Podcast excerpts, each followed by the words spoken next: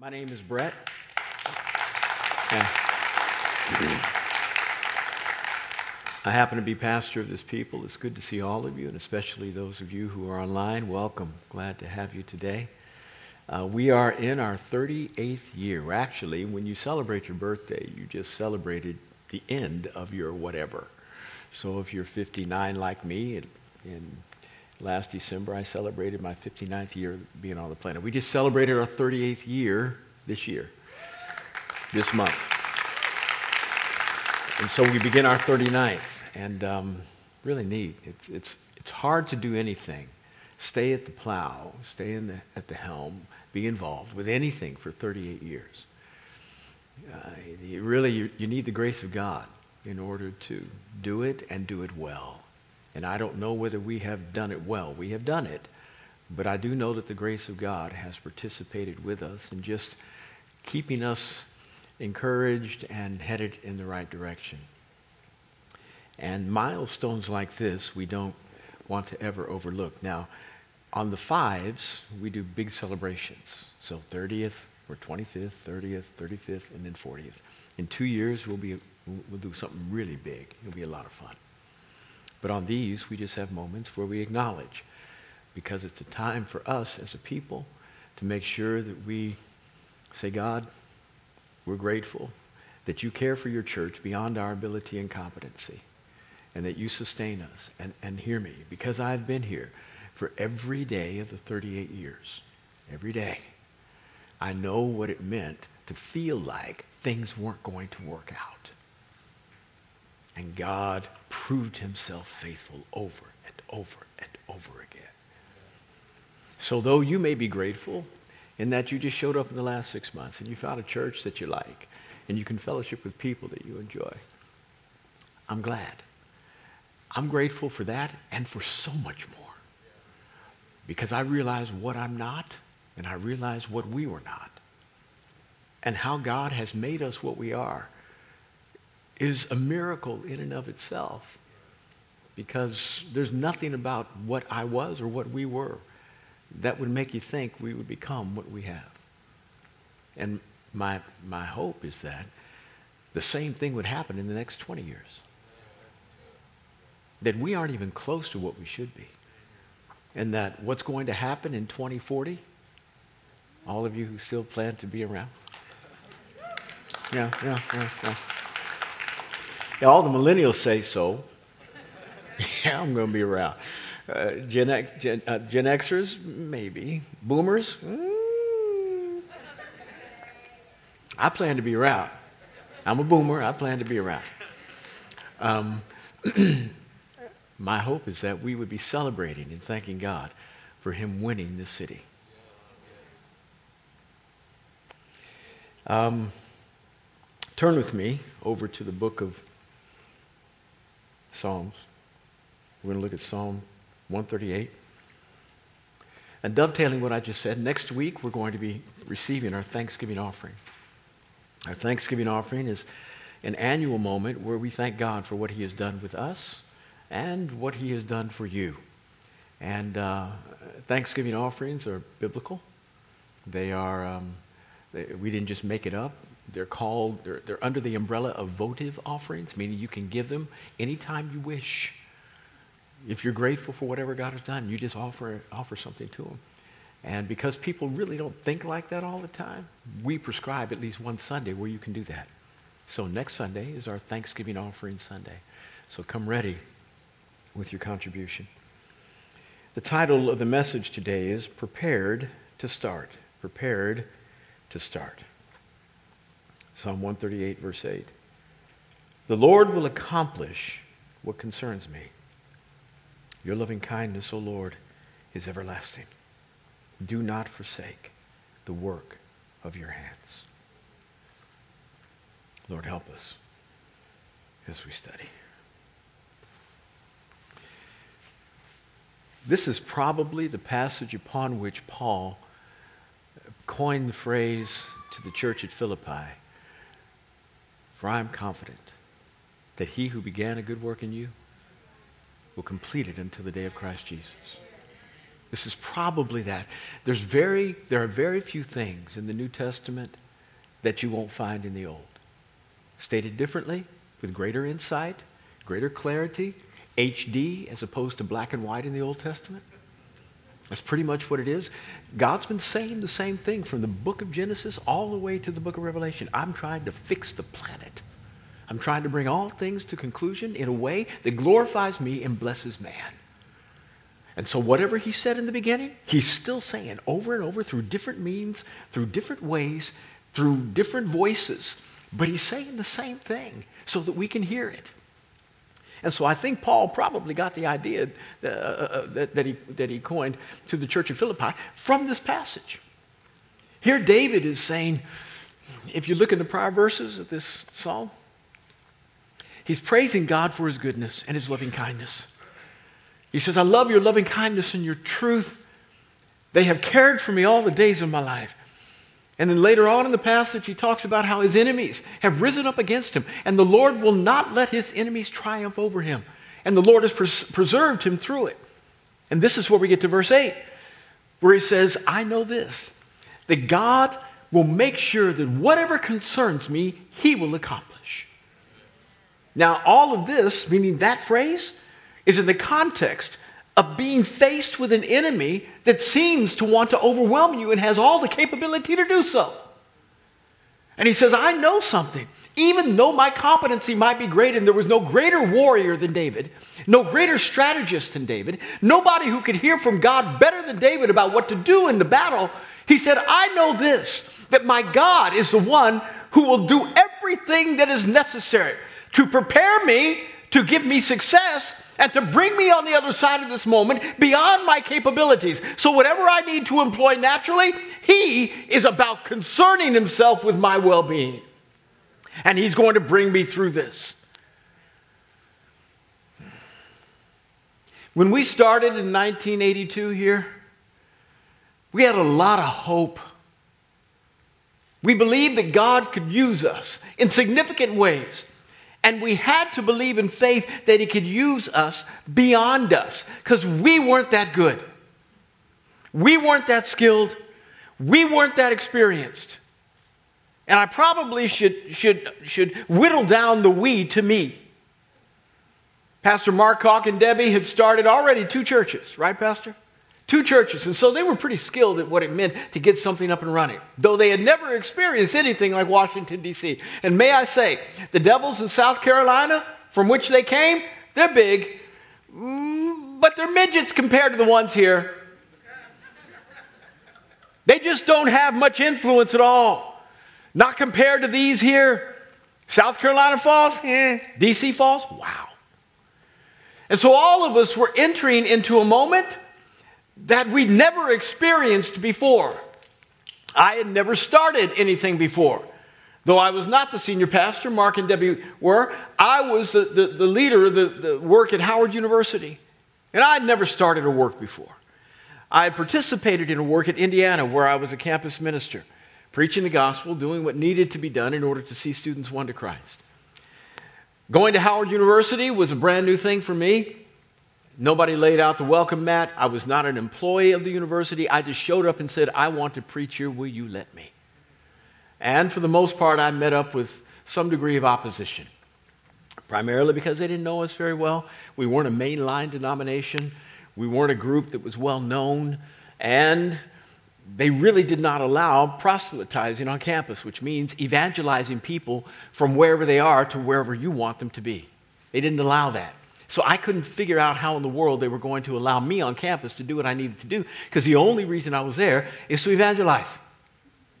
And so I sat down with the chaplain of the university and I said, Listen, I'm trying to help your students. I'm trying to win them to Jesus so that they will be better students, better, better, better kids to their parents, better citizens. Because if, if you get somebody to be a really good Christian, they are a great everything else. A really good Christian is a great father. A really good Christian is a great husband.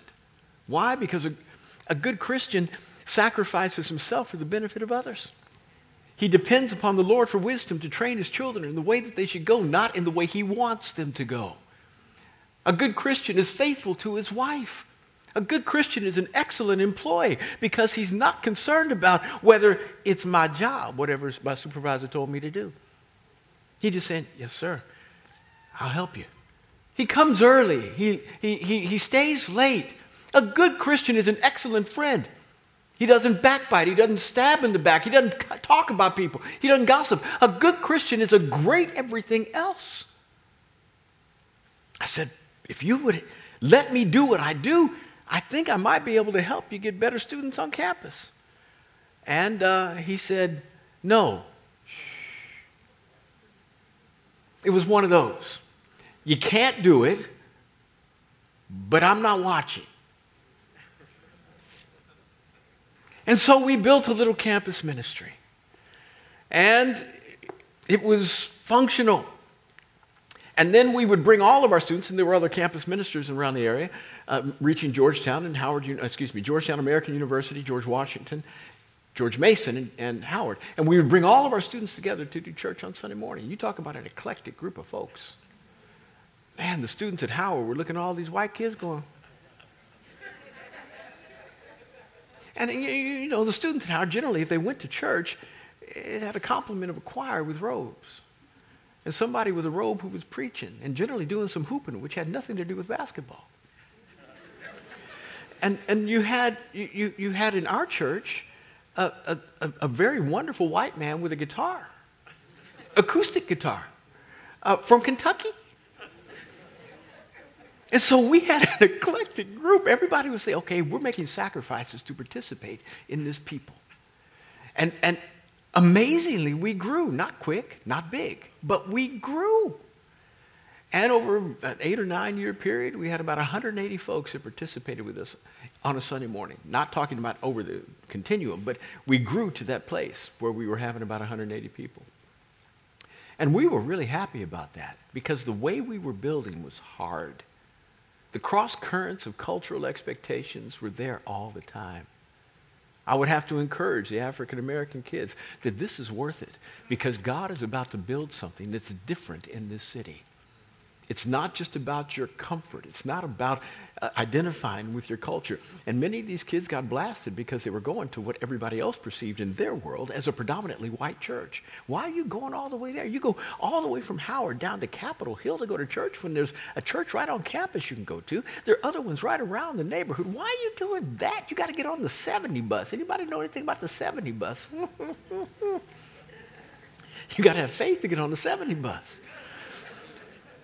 Really? So we, we had to convince people that there was a vision beyond their comfort that would allow them the privilege of saying, This is worth it. And God did something really wonderful in planting a seed in the heart of this congregation that would last until today and will continue until we pass, whatever we looks like. God has done something as a result of our, our planting here that is unique in this area. Now, somewhere around 1991, I became senior pastor of the work. Pastor Mark and Debbie went to another work. Later, they would come back here as they are in the building today. But I became senior pastor of the work. And um, we'd gone through a difficult period over 18 months. I'm giving you the story to let you know how much I identify with David with respect to God will perform that which concerns me. Went through a difficult period. About 180 people in 1989, and the difficulty didn't stem from us, it was outside of us. Our parent ministry just died, quit. And it affected all of the churches around the world, especially those in America. And we went from about 180 people down to 75 by May of 1991. From November of 89 to May of 1991, 75. Um, obviously, everybody's looking around on a Sunday morning, watching their friends not show up, and thinking, I don't know if I ought to be here either. It was just flat hard, really hard. And then they were looking at the people who were there, thinking, You're going to be here next week? Uh, Mark, Pastor Mark, then gives the church to me. I then take the church through a, three month period whereby I say, Listen, I know I am not Mark, he's been your pastor for a decade. Uh, has, that's big shoes to fill. Just give me an opportunity to go out and buy my own shoes and see if they will work for you. I can, I, I can do this, I think. Give me three months. So from May through August, I developed curriculum, uh, foundations classes, theological things, presented them to the church. And I did it so well that I had grown the church from 75 to 53. People voted with their feet. Said, nope. I thought, okay, we got 53 people, and those 53 people were not happy. And I'm counting, I'm counting babies. I'm, I'm, I'm counting, I'm counting everything. They were not happy people. All their friends had gone. And I said, Lord, are we going to make it? Starting a church is hard. Rebirthing a church is harder.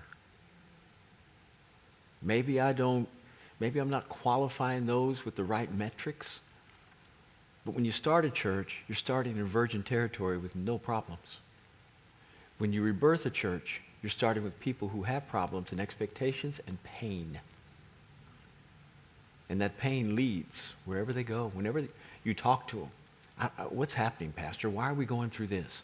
Skepticism reigns, and you've got to break through all the doubt and unbelief in order to find faith. It is not easy. Because I've been on both sides of helping to plant a church and to restart a church, wow, I'll do the planting before I do the restart. We had, at the end of one year, we had uh, 50, 53 people still. A different 53, but 53. At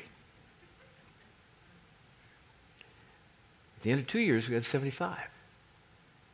I was rejoicing. I was so happy I didn't know what to do. We got 75 people. There, there are 22 people who decided to be a part of us this year. Yay! That's 50% growth. Hallelujah. We're happy. And we began the process of seeing faithfulness and steadfastness and uh, endurance have its reward. And God was blessing us. Now, I was not a very good leader, and I was not a very good preacher. I didn't, I'd never really preached an entire series before. Doing things on campus is very different than doing church. Campus ministry is not doing church. And so, though I had preached for a decade on campus, I'd never led a congregation. And so I would write my sermons out and read them. And they were boring. I was boring. It was so boring that people would tell you from the church it's boring. That's really bad when, when folks comment like that. That's bad. I'm trying to trying to let you know what it means when David says he's going he's going to perform. He's going to accomplish that which concerns me, even if it means aside from me and in spite of me. I told God, Lord, if you ever give me an opportunity to pastor, please, I beg you, don't let the church look like me. It would be easy for me to build a church that looks like me. I'll say it differently easier. You, you build with one culture, one expectation.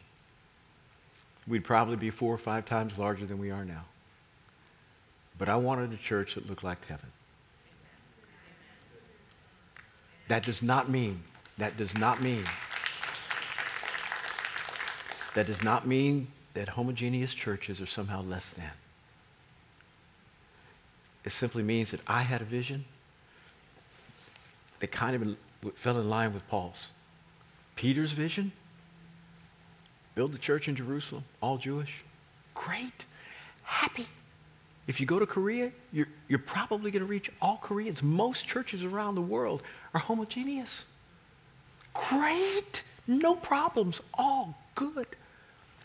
But I knew what God had planned for me because I knew how I grew up. And I knew that God wanted to do something with respect to the idea of what it meant to produce ethnic harmony between people groups that were at enmity with one another. Black and white folk didn't like one another, And every once in a while, it would show its ugly head in public for the most part, though it was under this cover of, of, of, of, of, a facade in our society whereby people seemed to be getting along and progress was being made, but there was a tension underneath that would only need one little event for, to let it, like a volcano, come out. And I said, God, I live in the environment of understanding what that tension is because it's on the inside of me. But my parents raised me in such a way as to know what it means to make that tension, that which can be quelled by peace by patience and by submitting things to Almighty God. It doesn't mean that we don't resolve the issues by talking about them and dealing with them, but it does mean that I grew up healed. And I had a lot from which I needed to be healed. But there was no smell of smoke on my life when I got around white folks or white institutions. It's not like I was the angry black man every day of my life. I was the black guy that came to heal the environment that was messed up or ignorant. That's who I was. And I said, God, I can't. It's so much a part of me. I cannot build anything that is not like what's on the inside, the architecture that you've created me, me to be. So please, let me deal with this. It was one of those, you know not what you ask.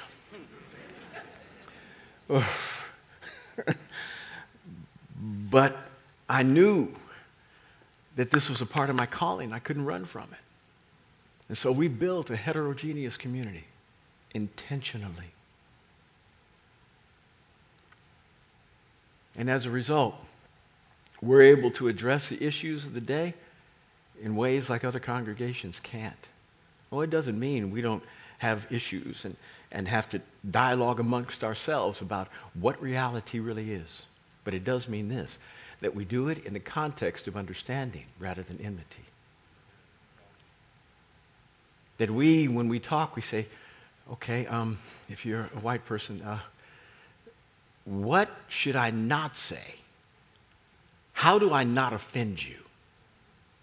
I don't want to do that because I really care black person, listen, I'm not going to be offended if you say something stupid. I'm going to go ahead and, and work, and we'll, we'll get through this because I care about you more than I care about my offense.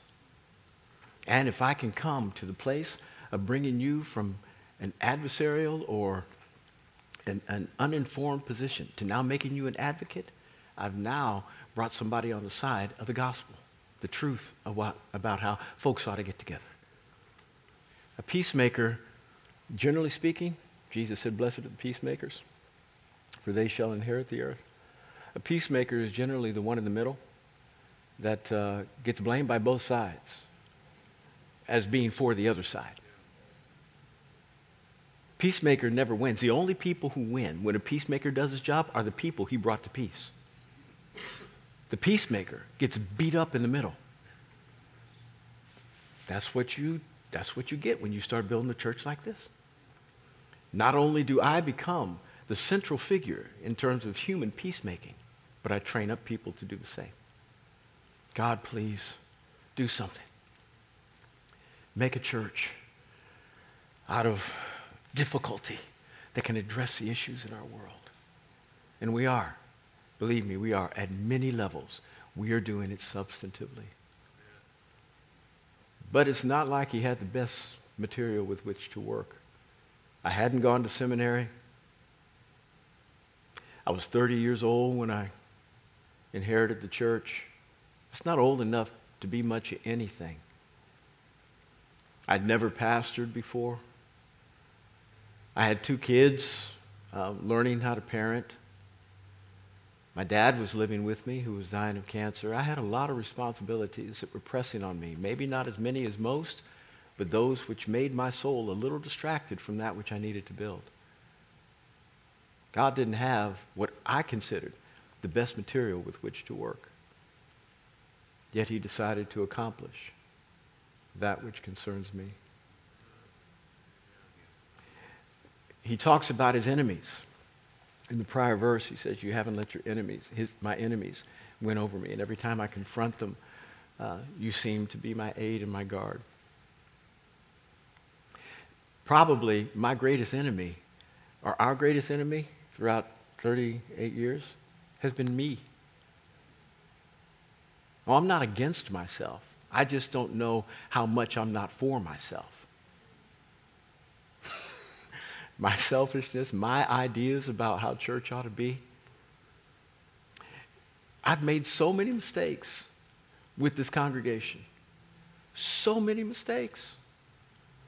Things that make me in the middle of the night think, what were you thinking? Why did you do that? Somewhere in the in the late 90s, we bought property on Pleasant Valley Road in 50 out here in Chantilly. Beautiful nine acres, upon which you can only build four and a half because it was residential property. So you had to leave four and a half, half of it is green space. And we were about four or five hundred people. And uh, by the time we got ready to build and, and we'd purchased a property, I had not only artist renderings, but an architect actually made a, a mini version of the piece of property that we could put up in our foyer so everybody could see it, it beautifully and, and, outlined about this big. And, and um, uh, somewhere in the neighborhood of two and a half to three years and, and raising money for the property every month, I had to come to the church and say, by the way, we're, we're going to sell this property. You talk about burning leadership equity. You could hear the toilet flush. It was just terrible. What? You've been pushing this thing for three years, Pastor. I've given up going out to dinner with my wife for three years just so I could give to this. And you are selling the property that I've given my lifeblood for? Are you? What's wrong with you? I said, I know. The reason we're selling because we're too big for the property. We've grown larger than the property can hold. I'm sorry. I'm not that good. I, and that's just one. That's not even the biggest mistakes I've made. That's just one of them. So many things I've done that weren't in our best interest, though I thought they were. And yet the Lord has decided to accomplish that which concerns me. We, I've hired people that I had to fire. Uh-huh. You thought they were great, and they are wonderful people, but they didn't work out for your benefit. I liked them, but they didn't serve the church well. You think, oh, that wasn't a good decision. Gosh. I joined organizations as we were trying to figure out how to be incorporated with somebody because we knew we couldn't be on our own. We needed to be in, in, in touch and, and connection with some group in the body of Christ. I joined an organization. In two years, I left the organization. I told the church, this is our people. And then two years later, that wasn't our people.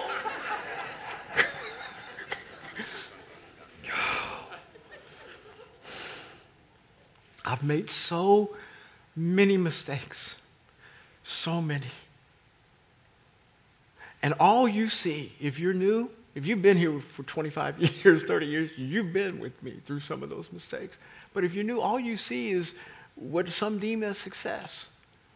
And I'm glad. Because that's kind of a picture of what God does when He covers our life and all of our mistakes.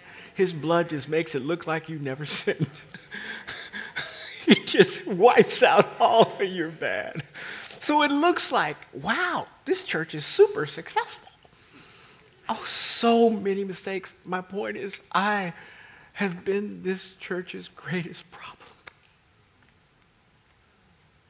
Yet God has decided to accomplish that which concerns him.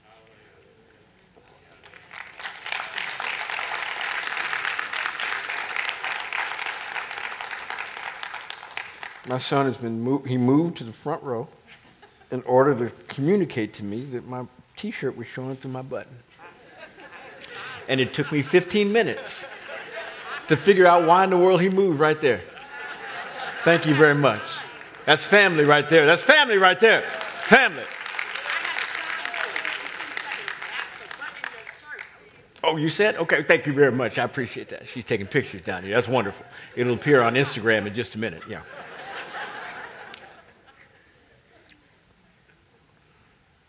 The Lord has done what He's done mostly in spite, not because of. Now, having said that, the architecture that He has placed in my soul, I realize that there are few people who can build what we have built. I know it to be true because there are few places like ours. There are places that are multi ethnic, yes, different people groups, but most of them are led by people who don't look like me. Most of them are led by white folks. I'm proud of them. I was on the phone with them, pastors of the largest churches in the country this last week, trying to figure out how we could develop a prayer coordinated moment for this next month or so that allows for God to hear our cry as a church and answer the problems that face our world. And so these large church pastors, many of whom are white, have 20 to 30 percent of their congregations that are black, and I'm talking about 10 to 20,000 people in their congregation. And I am grateful because it means they at least are building with some degree of sensitivity. Grateful. But see, black people generally have become comfortable dwelling in white environments all the time because we live there. Our workplaces are predominantly white. Our schools are predominantly white. Safeway, Nordstrom's, J.C. Penney, owned by white folks, run by mostly white folks. We live in a predominantly white world. We're the minority. We understand what it means to live biculturally. It's a different thing when a white person has to cross this way and call a black man their pastor. Black folks call white people their supervisors every day and are happy to do so, don't have any problem. But when white folks call a black person their pastor, they have to make a conscious choice to cross a barrier. And there are very few congregations like ours where we've got some five to 700 white folks and their children who look to me and our staff for leadership. It just doesn't happen very often. And for their willingness to cross the border to be a part of an uncomfortable people group. It's never easy to do this for their decision to cross that border, I want to say thank you. Thank you. Thank you. Because you are sacrificing your comfort in order that something might be shown to the world about what it should look like to dwell on the planet in peace. Thank you. God has done stuff, yes, because of the architecture, but for the most part, in spite of me. Now, if we, if we keep doing what we have been doing, we will grow like we've grown. Because he will continue to bless in spite of us. But the good thing is this the longer I've been doing this, the, the more I understand my, what, what my mistakes look like, and I don't repeat them. I make brand new ones but I don't repeat them. And there are fewer brand new mistakes because I'm more wise. And I get better counsel. And I, I, I, I, understand what not to do. And I'm much less impetuous. See, when you're in your 30s, you're trying to get stuff done now. I, I'm going to be 60 in December. I say, okay, I've been around a little bit now. I can be patient with this thing. I don't have to tell the church everything on a Sunday. I don't have to get it done tomorrow. Lord, I present it to you. We take it through our processes. We see whether it's, there's an amen from the people and from heaven, and we move forward. That might take three to six months, and I'm okay with that. I didn't used to be, but I am now. My point is, if I'm positioned to make fewer mistakes and not the same ones, we'll grow faster. We'll grow better with quality and with numerics. God will play. We are in a position like we've never been before. And that's why I, I entitled this, this sermon, Prepared to Start. Because we have not arrived except at the starting line. That's the only place to which we've arrived. We're just getting ready for great. We've experienced a little bit of good, but we're getting ready for great.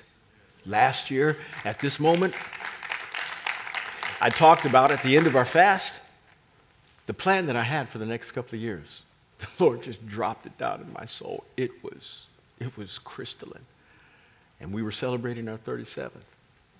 And I said, sometime around a year and a half from now, we're going to begin the process of transition, whereby the younger generation is going to take much more leadership, meaning that the millennials, those under 36 who are in our church, or I don't want to put a number on it, but the, the, generation that is not boomer, are going to begin to take more responsibility. And in the 39th year, they're going to be, begin leading this congregation. We boomers are going to begin walking with them through it. And when we get to our 40th year, anybody understand something about 40 in the Bible? The rest of y'all need to read your Bible more. In the 40th year, they're going to be running stuff. And remember, God called me to Washington, D.C to help win the city, not just to, to Chantilly to build a church. And I'm not going anyplace. I'm just broadening my footprint. And so I'm going to be much more of an overseer than I am a pastor every day because God has called us to win the city. And I've got to figure out how in the world I can extend my leadership beyond this stool. Are you listening to me? And there are other people. Boy, these young people can do it, can't they? Oh, that's not strong enough, y'all. Listen, okay, I'll take the blame on that. I haven't trained you well enough. When I give you a, a T-ball like that, you got to knock it out of the park. You know what T-ball is. You know you got a little T, you put a ball in there. But you can't miss it. Come on now. The young people are outstanding in this congregation.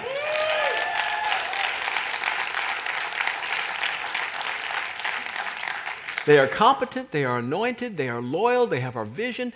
They are not just parrots, but they are people who have actually put it down on the inside of their soul and can communicate it in such a way that it sounds like God gave it to them directly rather than receiving it through me. You want those kinds of people. And the last thing you want to do is hold them back. Hear me. Put yourself in this, in the, as I close, put yourself in the, in the seat of the disciples. They've got Jesus for three years the best minister who has ever been.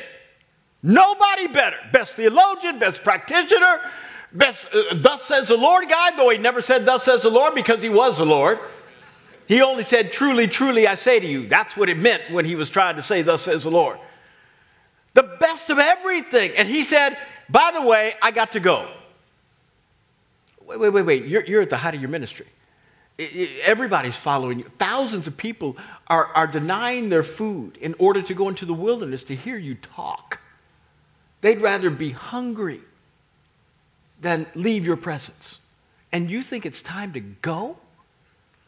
If you were to combine Isaiah, Jeremiah, Obadiah, Hezekiah, kings, prophets, Moses, Joshua, judges, combine them all together with wisdom and understanding, put them in one person, they still wouldn't measure up to you. Why in the world do you think it's a good idea for you to go? No, no, no, no, no. You stay. This is why Jesus said, uh, Who do the people say the Son of Man is? Some say John the Baptist, Elijah, one of the prophets. Who do you say that I am? Peter chimes up, You are the Son of the living God. Oh, flesh and blood didn't reveal that to you. You're getting it now, Peter. That's great.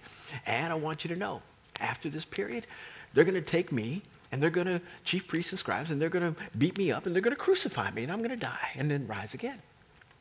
And then Peter, feeling like God, the Lord just told him he was a prophet. That's what he said. Flesh and blood didn't reveal this to you. You got it straight from God. You got this prophetic thing flowing through your life now, Pete. That's amazing. you and Peter's feeling, yes, sir, I do. Jesus says what he says, and Peter's still feeling the anointing, though it's gone. It's gone. The grace is gone. And he says, May it never be, Lord. Now, what you gonna tell God no for? May it never be, Lord. You can't go. You can't go. You got to stay forever. Jesus said, No, it's time for me to go. And it's not just that he was leaving, he was leaving a huge vacuum. These disciples didn't get anything before he rose from the dead. Nothing. They didn't get he was rising from the dead. They didn't understand why he needed to die. They didn't understand the parables that he was saying. Why do you talk to people in strange sayings? Why? Just tell them plainly. We don't understand a thing you're saying. I mean, you don't understand. If you don't understand this parable about the sower and the seed, you won't get anything I say. Well, we need to understand that you have to tutor us. They got nothing. And whatever they did get, they got wrong. And Jesus says, Greater works shall you do because I go to the Father. He realized that the empowerment of the Holy Spirit was greater than their inadequacy. What they did not have, God could provide. They were not prepared as well as the people who are in this church prepared when Jesus left. And yet he gave them responsibility for the entire world. 12 guys, 11 really. My point is, it's never a good time for the main guy to go. Ever. Generally speaking, with all the inadequacies, inadequacies and difficulties and, and, and, and idiosyncrasies and, and faux pas and mistakes, people like me. You wouldn't keep coming. You wouldn't keep watching if you didn't like something that we were presenting. I get it.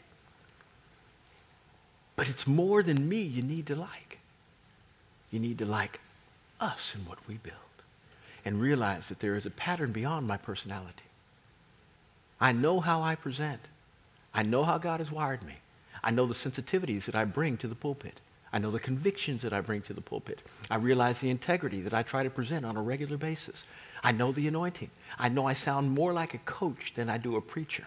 I realize all these things wrapped up into Brett makes Brett somewhat unique to your ears, and you like what Brett has to say. But Brett will do a better job if I can replicate myself in the lives of others rather than making you depend upon me because I plan to live here for the next 30.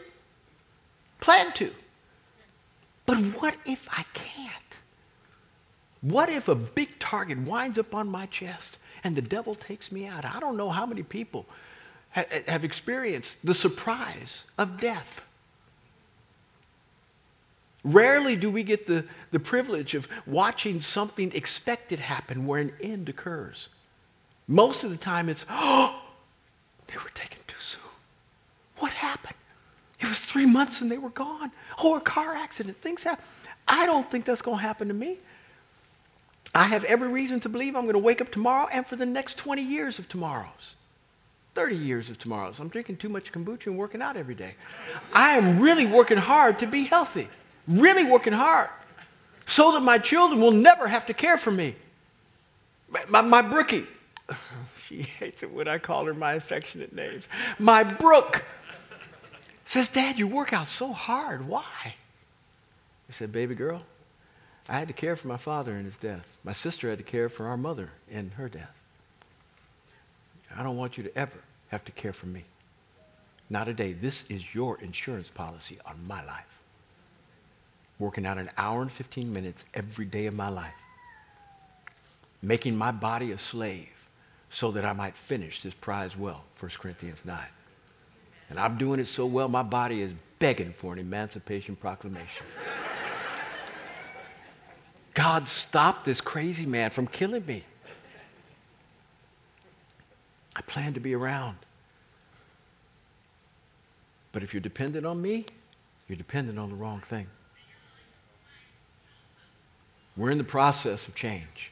I'm not going anyplace. I'm just changing my focus. And I want you to embrace what we are becoming because we are becoming larger in every way with influence. And this is the gospel. Go into all the world and make disciples. Disciples disciples who can do what needs to be done when the primary dude's gone. That's my job. It is not to preach on a Sunday morning.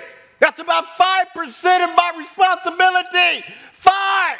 95% of my job is all week long binding up the brokenhearted, fixing my community, and making disciples who can help lead the world into His glory.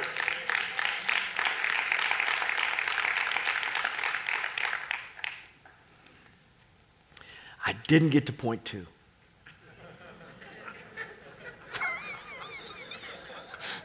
I just, he maintains. That's all I got to. I didn't get to the mercy part. But God, listen to me, if he will accomplish that which concerns me, he will accomplish that which concerns you. He is no respecter of persons. He's not dependent upon your perfection. He's dependent upon your availability. If you show up every day and say, Lord, I'm your boy. I'm your servant. What you want me to do, I'm going to do my best to make you happy. You do that every day, you'll find yourself on the other side of failure. Watching him do the miraculous. Success will be your portion. Let's pray. Daddy, I love you. Thank you for your goodness and grace. Empower us as a people to walk, to live, to talk in such a way that glorifies you in all we do and say.